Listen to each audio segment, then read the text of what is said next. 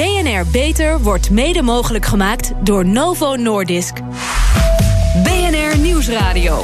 BNR Beter. Harmke Pijpers. Praten over seks. Het lijkt of we dat genoeg doen. Seks is overal. Je hoeft de krant maar open te slaan of je leest de laatste MeToo-aanklachten. En op het internet is seks een van de meest gegoogelde onderwerpen. Maar toch is seks, erotiek en intimiteit het grootste taboe in de wetenschap en in de spreekkamer van de dokter. Waarom is het nou zo belangrijk dat dit taboe doorbroken wordt? Welkom bij BNR Beter, het programma voor mensen die werken aan gezondheid. En mijn gasten vandaag: Ellen Laan, hoogleraar seksuologie in AMC in Amsterdam. Henk Elsevier, uroloog-seksuoloog in het LUMC in Leiden. En bestuurslid van de stichting Sick and Sex. Meneer Elsevier, u werkt mee aan de stichting Sick and Sex. Ik wil iedere keer Six and Sex zeggen, maar goed. Uh, die stichting zet zich in om patiënten en zorgprofessionals een platform te bieden. zodat er in de gezondheidszorg meer aandacht komt voor seks en intimiteit. Want dat is kennelijk nodig. Dat is absoluut noodzakelijk, ja. Het is. Uh toch onvoldoende eigenlijk dat we dit eh, goed geregeld hebben. Ja, en hoe gaat de stichting dit veranderen? Nou, we proberen in ieder geval uh, financiën te krijgen. Want we zien in de, de normale manier waar we op een gegeven moment funding, funding voor kunnen krijgen, zien we dus uiteindelijk dat dat onvoldoende gebeurt. En wij kijken nu op andere manieren hoe we eigenlijk dit beter kunnen gaan regelen. dus uh, met eventueel mooie filmpjes, met uh, apps of andere dingen. En daar proberen we gelden voor binnen te halen. Ja, onafhankelijk is de stichting, maar kan ja. voorlopig niet zonder donaties. Dat klopt. Want er is tot nu toe nog geen belangstelling en financiële steun die ermee gepaard gaat. Nou, er zijn, wel, er zijn zeker wel nu een aantal goede oriënterende gesprekken geweest om in ieder geval gelden binnen te halen. Ja. En uh, we zijn natuurlijk druk bezig om een aantal momenten volgend jaar te maken om op een gegeven moment gelden binnen te halen met charity of andere dingen. Ja. ja. Mevrouw Laan, wat vindt u van de inspanningen en doelstellingen van deze stichting? Blij mee? Ja, ik vind dat er uh, niet genoeg aandacht kan komen voor seksualiteit. En het is eigenlijk wel heel erg jammer dat we onze toevlucht moeten nemen tot uh, crowdfunding en allerlei andere initiatieven. Om een onderwerp wat eigenlijk voor zo men, zoveel mensen zo ontzettend belangrijk uh, is, ja. op de kaart te krijgen. U doet al jaren onderzoek naar seksualiteit en intimiteit. En uw onderwerp is de noodzaak van seksueel plezier. Vertel, waar, waar zit hem die noodzaak in? Ja, dat is. misschien vinden mensen dat gek dat ik bij seksueel plezier spreek van noodzaak. dat is vooral omdat als je niet, geen seksueel plezier hebt, uh, dat dan bijvoorbeeld bij vrouwen uh, sekspijn kan doen, penetratiepijn kan doen. Dat is een enorm veel voorkomend probleem. Uh, wat de meeste mensen eigenlijk toch ook maar heel gewoon vinden dat dat zo is. Het hoort er bijna een beetje bij. Um, en seksueel plezier heeft ook ontzettend veel gezondheidsvoordelen. Is goed voor relatiekwaliteit, voor kwaliteit van leven. Goed voor onze somatische, onze lichamelijke gezondheid. En goed voor onze geestelijke gezondheid. Ja. U schreef samen met de arts-seksuoloog Rick van Lunsen het boek met de titel Seks. Dat boek heeft u geschreven omdat u heel veel hiaten in de kennis over seks constateert. Het richt zich niet specifiek tot zorgverleners, maar is het ook voor hen bedoeld? Absoluut, het is voor iedereen bedoeld. Hm. Ja. Want die hiaten zijn er dus. Jazeker. Um, ik denk het belangrijkste is wel dat mensen seks vaak zien als een lichamelijk uh, uh, fenomeen. Uh, terwijl het seks is biopsychosociaal. het raakt aan onze kwetsbaarheden. Uh, we zijn uh, vaak bang om te zeggen wat we lekker vinden, maar ook wat voor moeilijkheden we hebben. Omdat seks als het ware geacht wordt vanzelf te gaan. En ja. als je er moeilijkheden mee hebt en die ter sprake wil brengen, dan doe je kennelijk iets niet goed. Ja. En daarom vinden mensen het ook zo moeilijk om uh, met hun seksuele problemen te komen bij ja. bijvoorbeeld zorgverleners. En het rare is dat die zorgverleners er zo slecht voor opgeleid lijken te zijn. Hè? Ja, ja, seks wordt gezien als een luxe probleem. terwijl het dat dus echt niet is. Dus, problemen met seks kunnen enorm veel uh, uh, andere problemen met zich meebrengen. En uh, nou, de kwaliteit van het leven ernstig benadelen. Als je kijkt, als je vraagt naar kankerpatiënten wat ze eigenlijk het belangrijkste psychosociale probleem vinden, dan is het seksualiteit. Ja. boven werk, boven relaties. seksualiteit staat echt nummer één als het gaat om het belangrijk onderwerp, wat, wat ook ondergewaardeerd is. Ja, moeten we het hebben van initiatieven zoals de Stichting Sick and Sex? Of moeten de partijen in de zorg meer van zich laten horen? Ja, het is heel erg jammer dat zorgverzekeraars eigenlijk heel erg weinig doen aan seksuele gezondheid. Mm -hmm. uh, er is wel aandacht vanuit uh, de uh, overheid voor seksuele voorlichting. Maar dat die niet perfect is, bewijst wel de enorme toeloop hè, die Henk en ik hebben in onze klinieken. en er is eigenlijk helemaal geen geld voor seksuele behandeling van seksuele problemen die er ontstaan zijn. En je zou kunnen zeggen het effect zijn van niet voldoende of geen adequate seksuele voorlichting. Dus het is heel jammer dat, dat er te weinig aandacht voor is. Ja, meneer Elsevier, u twitterde recent over roken en erectieproblemen. En hebben we het meteen weer over inderdaad gewoon medische problemen. U twitterde dat erectieproblemen een voorbode kunnen zijn van hartfalen. En wat dat betreft is het dus ook heel belangrijk om enzovoort. Dat verhaal. Ja, nou, het is natuurlijk zo dat we weten dat op het moment dat je een erectieprobleem hebt, en dat is organisch, mhm. dat het met name in de, de, kleine vaatjes zitten. Dus dat kan dan op dat moment eigenlijk al een voorbode zijn dat andere vaten ook dicht komen te zitten. En dat zijn natuurlijk de vaten die bijvoorbeeld bij het hart zitten. Ja. En vandaar dat ik die tweet toen zo heb gestuurd dat mensen bewust zijn dat dit een voorbode kan zijn. Ja. En, en uh, erkennen cardiologen dat ze tekortschieten op dit punt? Nou, ik denk uh, dat deze eh, vraag is eigenlijk, of deze opmerking is met name gemaakt met het feit dat als je een organisch iets hebt, ja. met name op het gebied van erectiestoornis, en dat geldt zowel bij urologen of seksuologen, dat je in je achterhoofd moet hebben dat er een moment kan zijn dat dit een voorbode is op grotere problemen in de hart- en vaatziektes. En dat is dus het grootste probleem. Dat als je dat niet ziet, kan het zijn dat je drie, vier maanden later uiteindelijk een hartinfarct hebt. Ja. Dus de, de, de gedachte erachter is dat als je dit hebt en het is organisch, stuur zo'n patiënt naar je huisarts toe om eventueel een cardiologische evaluatie te laten plegen. Want er zijn meer misverstanden. Hè? Ook het voorbeeld van uh, prostaatkankerpatiënten die Viagra krijgen voorgeschreven. Nou, laat ik zo zeggen, wat een van de dingen is, dat, en, en daar gaat het uiteindelijk om, wij gaan een behandeling aan voor kanker. En mhm. als op het moment dat je een behandeling voor kanker krijgt, zijn er bepaalde consequenties aan verbonden. Dus op het moment dat ik een prostaat eruit haal, is de kans aanwezig dat iemand een erectieprobleem krijgt.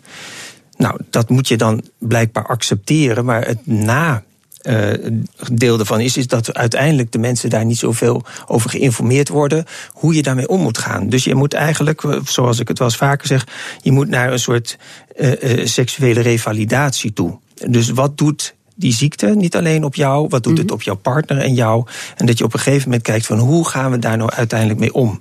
En dat is eigenlijk niet geborgd in, in, in, in het hele ziekenhuis. Ja. dat geldt niet alleen voor prostaat, dat geldt ook voor andere kankersoorten. En ik denk dat we daar naartoe moeten, dat het een onderdeel is van die hele revalidatie. Mm Dus hoe ga ik daar nou uiteindelijk mee om? Ja, wat, wat, wat, opvalt trouwens is dat uh, als het gaat om de zorg voor uh, mannen, er heel veel uh, farmacologische oplossingen eigenlijk worden gezocht, mechanische oplossingen. Ja, precies. Terwijl uh, uh, um, er allerlei lichamelijke oorzaken zijn voor seksuele problemen bij vrouwen die eigenlijk niet worden onderzocht. Dat is interessant, genderbias eigenlijk. En, en hoe verklaart u dat? Nou, uh, ja, dat is denk ik al iets heel ouds. Waarbij seksualiteit voor vrouwen geacht wordt iets psychologisch te zijn. En seks voor mannen geacht wordt iets lichamelijks te zijn. terwijl voor beide seksen ligt de waarheid natuurlijk in het midden. En vooral maar gericht op die penetratie. Ja, zeker. En als, ik, uh, als ik bijvoorbeeld denk aan het effect van chemotherapie. dan weten we daar heel, heel wat van uh, mm-hmm. bij mannen met prostaatkanker. Maar het is toevallig ook zo dat de eierstokken van vrouwen. de grootste testosteronproducent van vrouwen. door chemotherapie ook behoorlijk beschadigd kan worden. Zodat het kan zijn dat je na de behandeling niet meer voldoende testosteron hebt. En gewoon niet meer voldoende gevoelig bent voor seksuele prikkels. Als je dat niet vertelt aan vrouwen en hun partner, dan vaak zien wij mensen twee à drie jaar na zo'n diagnose. Ze weten eigenlijk helemaal niet waar hun seksuele problemen vandaan komen. Ja. Maar die hadden we ze kunnen voorspellen. En dat wordt dus nog niet onderzocht? Dat wordt niet onderzocht. En het wordt ook niet uh, voldoende onderkend. Ja, precies. En er wordt nog steeds niet van uitgegaan. Het gaat eigenlijk eh, in de spreekkamer, als het over seks gaat, over voortplanting, over het apparaat en over het behouden van alle seksuele functies. Maar over plezier, iets wat ook sinds een jaar of vijftig vrouwen wordt toebedacht, gaat het dus niet. Nee, dat klopt. Ja, en behalve dat is het natuurlijk ook zo dat je ziet dat een uh, deel van de partners daar ook niet helemaal in betrokken wordt. Hè. Dus het is natuurlijk iets wat je beiden aangaat. En dat gesprek, dat wordt vaak niet aangegaan. Dus uh, die partner die zit ook met haar gevoel. Dus als jij een erectiestoornis hebt als gevolg van een operatie, kan je voorstellen dat die partner zich onzeker voelt in het feit dat het nu niet meer lukt. En hoe ga je ermee om? Maar nog even over die hulpverleners, want die zeggen zelf als reden dat ze er niet genoeg uh, op getraind zijn, dat ze er te weinig tijd voor hebben en ze hebben onvoldoende kennis. Ja, al met al denk je, dat Klopt is toch allemaal. Maar het is toch buitengewoon gênant? Ja, uh, ja of het gênant is. Kijk, dokters die uh, hebben uh, vaak ontzettend veel te doen. Als het gaat mm -hmm. om kanker, zijn ze er echt, is hun eerste prioriteit ervoor te zorgen dat hun patiënt in leven blijft. Um, maar ik vind natuurlijk, en ik denk dat Henk, jij vindt dat ook, dat artsen ook moeten beseffen dat eigenlijk elke aandoening, maar ook elke behandeling voor elke aandoening potentieel seksuele gevolgen kan hebben. En dat patiënten eigenlijk heel erg graag willen dat de dokter daarover begint. Want patiënten vinden het heel erg ingewikkeld en schamen zich vaak uh, uh, voor de seksuele problemen die ze hebben. Maar de arts die, uh, die heeft ook vaak schaamte, naast geen tijd en niet voldoende ja, ja, ja. zijn. Hij is al gauw bang dat, dat hij toch als een voyeur wordt gezien, mm -hmm. te intieme vragen stelt. want die seks die is echt nog steeds te veel binnen dat privédomein. Ja. Maar ja, als, als de meeste patiënten verwachten dat de artsen erover beginnen, dan kunnen ze dus lang wachten, hè, meneer Elsevier? Dat klopt. ja. ja. Nou, is denk ik ook wel dat we misschien uh, dat niet helemaal van die dokter uiteindelijk kunnen verwachten. Dus dat we moeten gaan zoeken naar andere oplossing daarvoor. Dus eh, je moet misschien die dokter niet zeggen van luister eens. Uh, jij moet daarover praten, maar het volgende is, is eigenlijk meer van hoe ga ik jou faciliteren dat dit onderwerp ja. toch uiteindelijk in die gezondheidszorg besproken wordt. Ik moet ook denken aan het verhaal van Mickey Hogendijk, hè, die uh, ambassadeur van de stichting Sick ja. and Sex. Uh, zij vertelde over haar partner, de schilder Rob Scholte, die beide benen na een aanslag verloor en moest ervaren dat seks in de zorg geen onderwerp was. Dat klopt, ja. ja. Dus dan, moet je, dan ben je eigenlijk, en, en zij vertelde het heel mooi, omdat zij wel met z'n tweeën daar goed uitkomen. Ja en zijn uitgekomen. Zij maar lieten het er niet bij zitten. Nee, precies. Nee. Maar je kunt je voorstellen dat sommige mensen onthand zijn en niet weten hoe ze dit moeten doen. En de dynamiek tussen de beide partners is heel indrukwekkend. En daar heb je, nou ja, laten we zo zeggen, een hele standaard verhalen over hoe dat uiteindelijk gaat. Dus ja. als je, die, als je zo'n verhaal vertelt aan een, aan, aan een patiënt, dan zegt ze van ja, daar herken ik mij in. En een van de dingen is, is denk ik dat we vooral die verhalenvertellers, hoe dat in die zorg gaat, dat we dat veel meer ook moeten laten zien aan die patiënt. Ja. Dat ze niet, niet de enige zijn, maar dat het eigenlijk veel meer voorkomt. Wat vindt u daarvan, mevrouw Lang? Nou, ik denk dat, uh, dat gelukkig steeds meer dokters uh, en zorgverleners uh, ervan doordrongen raken. Dat merk ik ook aan het feit dat bij ons in het AMC de dokters onze afdeling steeds beter weten te vinden. Mm -hmm. dus dat ze eigenlijk allemaal wel steeds meer vinden, we moeten wat met dat onderwerp. Dus help ons, educate us. En daar gaan we natuurlijk graag op in. Ja. Dus dat is ook het mooie, dat op het moment je ziet dat er op een gegeven moment in een ziekenhuis wel zoiets gecreëerd wordt, dan zie je ook dat de drempel lager is om het te gaan organiseren. Er moet vaker over seks worden gepraat in de spreekkamer. Maar wie begint erover? De dokter of de, over de patiënt? Dat zo. Nu eerst reclame. BNR Nieuwsradio. BNR Beter. Seksualiteit in de gezondheidszorg moet uit de taboesfeer. Mensen die een ongeval hebben gehad, een aandoening hebben of hersteld zijn van bijvoorbeeld kanker, hebben baat bij intimiteit en een goed seksleven. Onze studiogasten roepen mensen op om com compleet anders te denken. Schuw het onderwerp niet en doe je mond open. Maar wie moet die eerste stap zetten, de patiënt of de zorgprofessional? Hierover praat ik verder met Ellen Laan, hoogleraar seksuologie in het AMC in Amsterdam, Henk Elsevier, uroloog-seksuoloog in het LUMC in Leiden. Ja, Um, Henk Elsevier, Mickey Hogendijk is ambassadeur van de stichting Sick and Sex. Uh, we hadden het al even over. Zij zegt, en ik citeer... Wanneer je wordt geconfronteerd met ziekte... kan intimiteit tussen twee mensen een helende werking hebben. Ja, het is duidelijk dat seksualiteit belangrijk is. Hoe zit het met de vergoedingen? Want als het zo goed helpt, dan hebben we daar zelfs een financieel belang bij, zou ik maar zeggen. Nou, laat ik zo zeggen, voor de uroloog en de gynaecoloog eh, in de medische praktijk eh, wordt het vergoed, maar buiten die praktijk wordt het niet vergoed. Dus je kunt je voorstellen dat op het moment dat wij dit soort dingen bespreekbaar gaan maken, bijvoorbeeld in de cardiologie of je gaat het in de neurologie, en daar wordt veel tijd aan besteed, dat ze daar geen vergoeding voor krijgen. Dus dat maakt het uh, ook een deel minder aantrekkelijk, omdat je weet dat het veel tijd kost. Dus je moet gaan nadenken. En een van de dingen is of je dat, als je dat gegeven zo is, hoe je dus anders met dit feit omgaat. Of ja. we moeten de lobby natuurlijk naar, naar Den Haag hebben. Dat we zeggen van luister eens, dit moet eigenlijk in een soort basispakket opgenomen worden. En daar zou ik een groot voorstander van zijn. Ja, ik ja. neem aan mevrouw Laan ook. Absoluut. Ja, het is heel erg belangrijk dat die zorg uh, wordt vergoed. Uh, bij ons in het AMC werken zowel artsen als psychologen.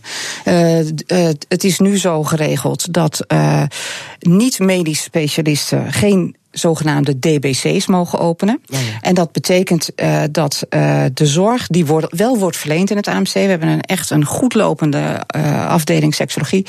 Eigenlijk niets van onze zorg wordt gefactureerd aan de zorgverzekeraars door het ziekenhuis. Dus wij zijn er eigenlijk omdat de Raad van Bestuur vindt dat wij een hele belangrijke rol hebben in het ziekenhuis. En eigenlijk zou dat niet zo moeten zijn. Je zou, het is ook zo dat de zorg die wij verlenen ervoor zorgt dat mensen niet meer opnieuw het medische circuit in hoeven. Ja, uh, waar over het algemeen veel hogere zorgkosten aan verbonden maar, maar als het wel vergoed wordt, dan gaat het ook nog van je eigen risico af. Hè?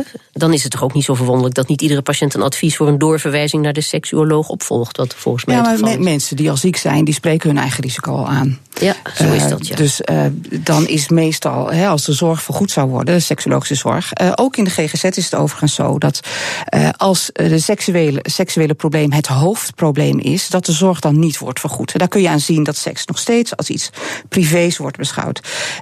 Als er bijvoorbeeld seksuele problemen zijn na een seksueel trauma bijvoorbeeld, mm -hmm. die zorg wordt wel vergoed. Ja. Um, uh, dus dat is op zich goed, maar het is toch echt veel te weinig. En er zijn heel veel goed uh, gespecialiseerde uh, en zeer kundige seksuologen van de Nederlandse Vereniging voor Seksologie. Um, die ontzettend goed toegerust zijn om seksuele problemen van allerlei aard te behandelen. maar er blijft vaak toch het probleem met de vergoedingen. Dus veel mensen betalen het ook zelf. Hè. Dus de, ja. de maar, eerste lijners -hmm. die, die hebben het goed. De, dat wil zeggen, ze hebben voldoende patiënten. Maar patiënten moeten het over het algemeen zelf betalen. Ja, maar uh, laten we dan heel concreet praten over welke kosten er worden voorkomen door een betere begeleiding naar ziekte. Hè? Um... Nou, laat ik zo zeggen, we weten wel dat uiteindelijk uh, op het moment dat je de relatie goed is met je partner. Mm -hmm. hè, want dit heeft absoluut invloed op de relatie. Dat ook de overleving gewoon beter is. De kwaliteit van leven is gewoon veel beter. Met ja. als gevolg, als we daar nu naartoe gaan. Hè, want dat is een heel belangrijk item op dit moment. Ook in de media. Van we, het hele uh, kankergeneeskunde wordt eigenlijk meer een soort chronische ziekte. En dan heeft het heel veel te maken met wat de kwaliteit van leven is. En van daaruit denk ik dat dit een heel belangrijk onderdeel is. om dat op een gegeven moment ook uh, te vergoeden. Niet alleen, maar ook ja. veel beter te bespreken. Ja. In de zorgkosten, hè, in de, de, hele discussie daarover, over uh, uh, de kosten niet alleen, maar ook preventie, uh, spelen cijfers een doorslaggevende rol. Is de kosteneffectiviteit ook al wetenschappelijk onderzocht en zijn er overtuigende cijfers, mevrouw Laan? Nou, helaas niet, want de bottom line is gewoon: er is veel te weinig geld voor seksonderzoek en seksologische zorg. Dus ook dit weten we eigenlijk nog niet, maar je kunt je wel voorstellen dat in het algemeen mensen die seksuele problemen hebben, uh, misschien uh, somberder zijn dan anderen. dat ze wellicht overmatig alcohol en drugs gebruiken. We weten dat mensen die slecht seksueel functioneren, dat die um, um, bijvoorbeeld meer seksueel risicogedrag uh, vertonen, bijvoorbeeld vrijen zonder condoom. Uh, mensen die uh, slecht seksueel functioneren, hebben vaak meer een grotere kans op seksuele grensoverschrijding, dus grotere kans om slachtoffer te worden van seksueel misbruik. Um, maar neem bijvoorbeeld ook pijn bij het vrije. Daar hebben we een hele effectieve multidisciplinaire behandeling voor. Um, maar de mensen gaan blijven toch jaren in het somatische circuit, mm -hmm. naar de gynaecoloog, naar de huisarts die daar eigenlijk geen effectieve uh, behandelingen voor hebben. U heeft uh, borstkanker gehad. Hè? Ja. Heeft deze ervaring invloed op de activiteiten en onderzoeken waar u nu aan werkt in het AMC? Ja, interessant genoeg uh, is dat zo. Ik, ik, geloof eigenlijk helemaal niet dat dat zo komt door mij, doordat ik zelf kanker heb gehad. Maar er is gelukkig de laatste tijd veel meer aandacht voor. Um, maar het heeft me er wel nog meer van doordrongen dat seksualiteit belangrijk is in alle levensfasen. maar ook dat mensen zo ontzettend verschillen in de manier waarop ze omgaan met het hebben van of hebben of hebben gehad van kanker. En dat dat ook voor een groot deel wel het seksueel functioneren bepaalt. Want in het algemeen weten we dat als je een heel leuk en prettig en gevarieerd seksleven hebt, dat je dan veel minder kwetsbaar bent voor nou, live events als bijvoorbeeld een chronische ziekte, uh, waaronder ook borstkanker. Dus hoe leuker de seks voor, hoe leuker de seks na. Ja. Een, een van de dingen die ook uh, interessant is, wat eigenlijk die partner is in het geheel. He, want ik heb kort geleden op een uh, prostaatkankerbijeenkomst van de patiënten hebben we ook een partnermiddag gehad. En dan zie je wat enorme stress er ook onder die partners leeft rondom dat hele ziekte. Hoe ze om moeten gaan met de intimiteit, hoe ze dat moeten doen. Dus je kunt ook voorstellen dat het niet alleen bij die patiënt een duidelijke verbetering geeft in zijn gezondheid, maar dat het ook voorkomt dat de stress die bij partners zit, dat die verminderen. En ik denk dat het gaat natuurlijk niet alleen over seksualiteit, het gaat ook over relatiekwaliteit. Ja. Ik wil het nog even hebben, uh, meneer Elsevier, over uh, de AJA's, de jongeren die kanker hebben of hebben gehad. Is daar speciale aandacht voor vanuit de stichting Sick and Sex? Nou, we hebben binnenkort hebben wij een afspraak, uh, de dertigste, om een dreamteam samen te stellen die met name dit hele AJA-project gaan draaien. En daar ben ik een onderdeel van. Mm -hmm. En een van de dingen is dat daar weer de hele bijzondere dynamiek is, is dat je eigenlijk zo'n AJA-patiënt die, laten we zeggen, 17 is, maar ook tot ouder, dat iedereen zijn eigen aandacht heeft. Er zitten bij die nog nooit een relatie hebben gehad. En hoe ga je dan om met je, uh, het zoeken naar een relatie? Daar zitten mensen die hun relatie uitgegaan zijn als gevolg misschien wel van de kanker. Ja. En zo kun je zien dat die dynamiek weer heel anders is dan een patiënten die ik veel zie, zoals prostaatkanker, die al 40 jaar een relatie hebben. En dat is natuurlijk een totaal andere uh, populatie. Ik heb begrepen ook, er worden uh, allerlei uh, uiterst moderne middelen ingezet. De digitale wereld. U werkt samen met de Tilburg Universiteit. Wat mag ik me daarbij voorstellen? Nou, laat ik zo zeggen, de Tilburg Universiteit, daar doe ik heel lang samen onderzoek mm -hmm. doen. Maar we hebben nu ook recent hebben we contact gehad met de TU Delft. Om met name ook die hele digitale wereld te kijken wat daar mogelijk is. En wij als dokters weten eigenlijk daar nog veel te weinig af. Dus misschien dat een heleboel van die jonge studenten ons gaan helpen om op een gegeven moment op andere producten uh, te komen die helemaal aansluiten op die hele jonge generatie. Ja, onze kerstuitzending, dames en heren, gaat over de essentie van geluk. Het minder moeten, meer ontspanning. Geluk zou aan de basis moeten staan van wetenschappelijke studies om dit in de maatschappij met veel stress en helaas burn-outs door te laten dringen, vindt hoogleraar Ab Dijksterhuis, onze gast dan. Ja, wilt u hier iets aan toevoegen? Heeft u nog een wens voor onder de kerstboom, mevrouw Laan? Een wens voor onder de kerstboom. Um, nou, ik wens mensen uh, de moed toe om uh, zich kwetsbaar op te stellen uh, tijdens het vrije. Want dan is over het algemeen is je lijf ontspannender, kan je, sta je meer open voor seksuele prikkels, kun je beter communiceren met je partner. Uh, maar daarvoor is wel een veilige situatie nodig. En vaak wordt de onveiligheid ook onder andere veroorzaakt door het feit dat we denken dat seks op een bepaalde manier moet.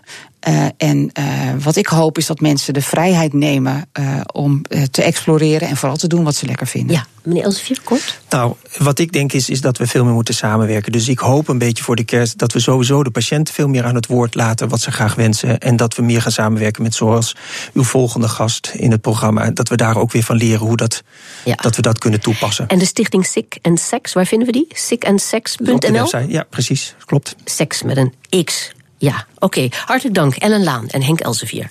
Pioniers in de zorg. Onze zorgredactie speurt naar interessante medische innovaties... binnen en buiten de muren van de universiteit. Waar werken ze aan en wat moeten wij hierover weten? Ja, Kelly Nijhoff, een sensor en een innovatief kussentje... waarmee een cardioloog de patiënt op afstand in de gaten kan houden? Ja, dat is mogelijk met een sensor. Het lijkt eigenlijk een soort chip in die longslagader van een hartpatiënt. Die sensor correspondeert weer met een apparaatje in een kussentje waar die patiënt op ligt. En die cardioloog krijgt een melding als de bloeddruk te hoog is. Hij kan dan de medicatie bijvoorbeeld aanpassen. Dus de patiënt hoeft niet per se naar een dokter als hij klachten heeft? Nee, en het voordeel is ook dat die sensor uh, problemen veel eerder opmerkt, soms wel twee weken, dan dat die patiënt ze eigenlijk zelf voelt. Ja. Dus dat betekent dan ook minder polybezoeken en ziekenhuisopnames? Ja, en minder complicaties, want die onderzoekers hebben die sensor nu bij zes patiënten met een steunhart geïmplanteerd omdat deze patiënten de meeste kans hebben op complicaties. We luisteren even naar cardioloog Jasper Prucht van het Erasmus MC in Rotterdam, die deze techniek heeft toegepast. Ik denk dat de techniek heel ingenieus is, maar ook uh, het vertrouwen wat het schept met de patiënten. En die, die patiënt met dat steunhart en zo'n sensor, ja, dat is echt gewoon een, een primeur. Uh, waar we dan in voorop lopen met deze nieuwe techniek. En zo zijn we allerlei groepen van patiënten aan het benaderen om, om te kijken wat deze sensor kan betekenen voor die specifieke groepen. Ja, de onderzoekers hopen dat deze vorm van telemonitoring voor hartpatiënten binnen twee jaar in de dagelijkse praktijk kan worden toegepast. Dankjewel, Kelly Nijhoff. En tot zover deze uitzending van BNR Beter. Op bnr.nl/slash beter en als podcast is deze uitzending terug te luisteren. We zitten ook op Twitter op BNR Lifestyle of mail naar beter.bnr.nl. Ik ben Harmke Pijpers. Ik zie u graag, ik hoor u graag. Een volgend spreekuur. BNR Beter wordt mede mogelijk gemaakt door Novo Nordisk.